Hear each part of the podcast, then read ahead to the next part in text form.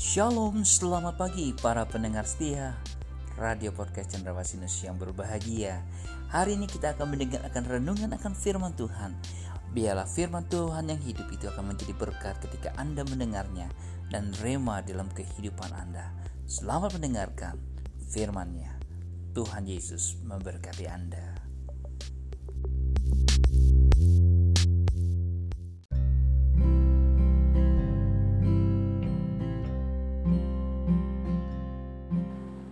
Salam, selamat pagi Bapak Ibu, Saudara yang dikasih oleh Tuhan. Apa kabarnya pagi hari ini? Doa saya Anda dalam keadaan sehat, kuat, dan tentunya tetap bersemangat. Kembali saya Pendeta Samuel akan sharing kebenaran firman Tuhan Kali ini saya ambil di dalam Amsal 4 ayat yang ke-23. Firman Tuhan demikian. Jagalah hatimu dengan segala kewaspadaan karena dari situlah terpancar kehidupan. Sahabat podcast yang dikasih oleh Tuhan, saya kasih tema pagi hari ini yaitu jagalah hatimu.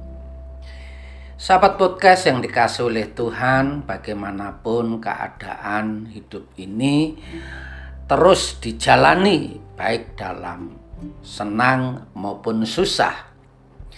Memang banyak halangan dan rintangan yang menghadang di depan kita, tetapi kita harus tetap dan terus berjalan maju. Bekerja dalam suatu perusahaan atau berusaha, bahkan melayani pekerjaan Tuhan adalah salah satu bidang kehidupan yang harus kita lakukan.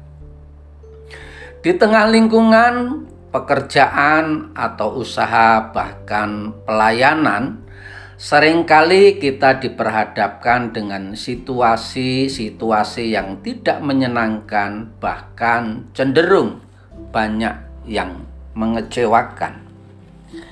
Tetapi apa pun kondisinya, kadangkala kita tidak dapat menghindar dari situasi-situasi seperti itu. Mau tidak mau, kita harus menghadapi dan menerimanya sebagai proses pendewasaan bagi pertumbuhan iman kita.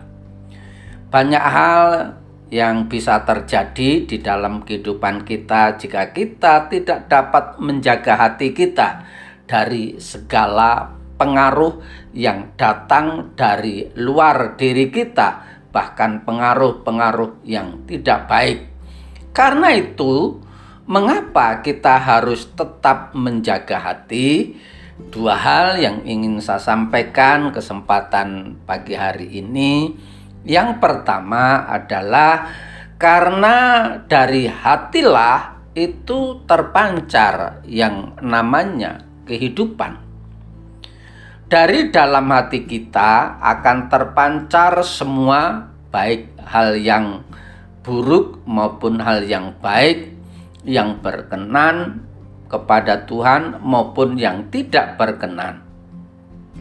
Oleh sebab itu, yang Tuhan inginkan dalam kita melayani Tuhan adalah hati kita, bukan karena kekayaan kita, bukan karena kepandaian atau kecakapan kita, bukan karena gagah maupun kecantikan kita, ataupun keberadaan kita, tetapi kemurnian hatilah yang Tuhan mau di dalam kehidupan kita.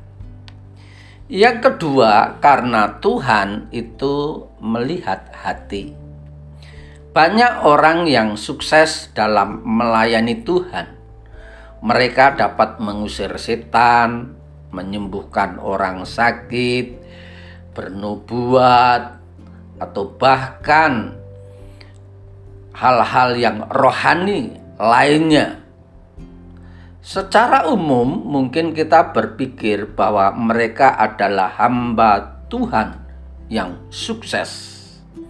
yang menyampaikan karunia yang luar biasa yang telah Tuhan percayakan kepada mereka. Tetapi tahukah saudara, semuanya itu tidak menjadi jaminan bahwa mereka memiliki hati yang murni.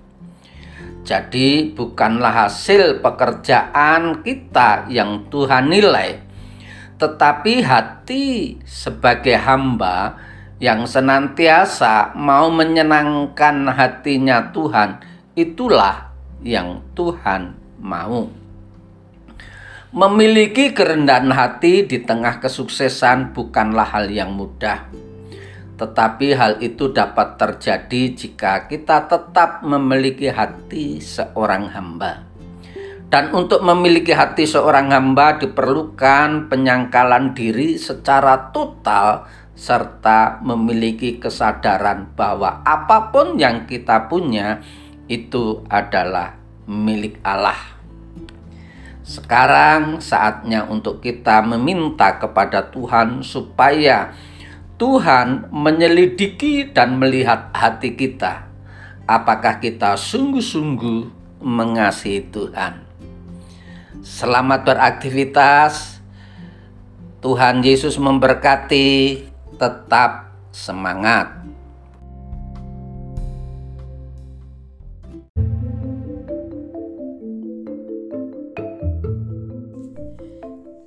Sampai jumpa esok hari. Kiranya damai sejahtera dari Allah Bapa, kecintaan kasih daripada Tuhan Yesus Kristus, dan persekutuan Roh Kudus menyertai kita mulai hari ini, esok, sampai Maranatha. Tuhan Yesus datang kedua kalinya. Sampai jumpa.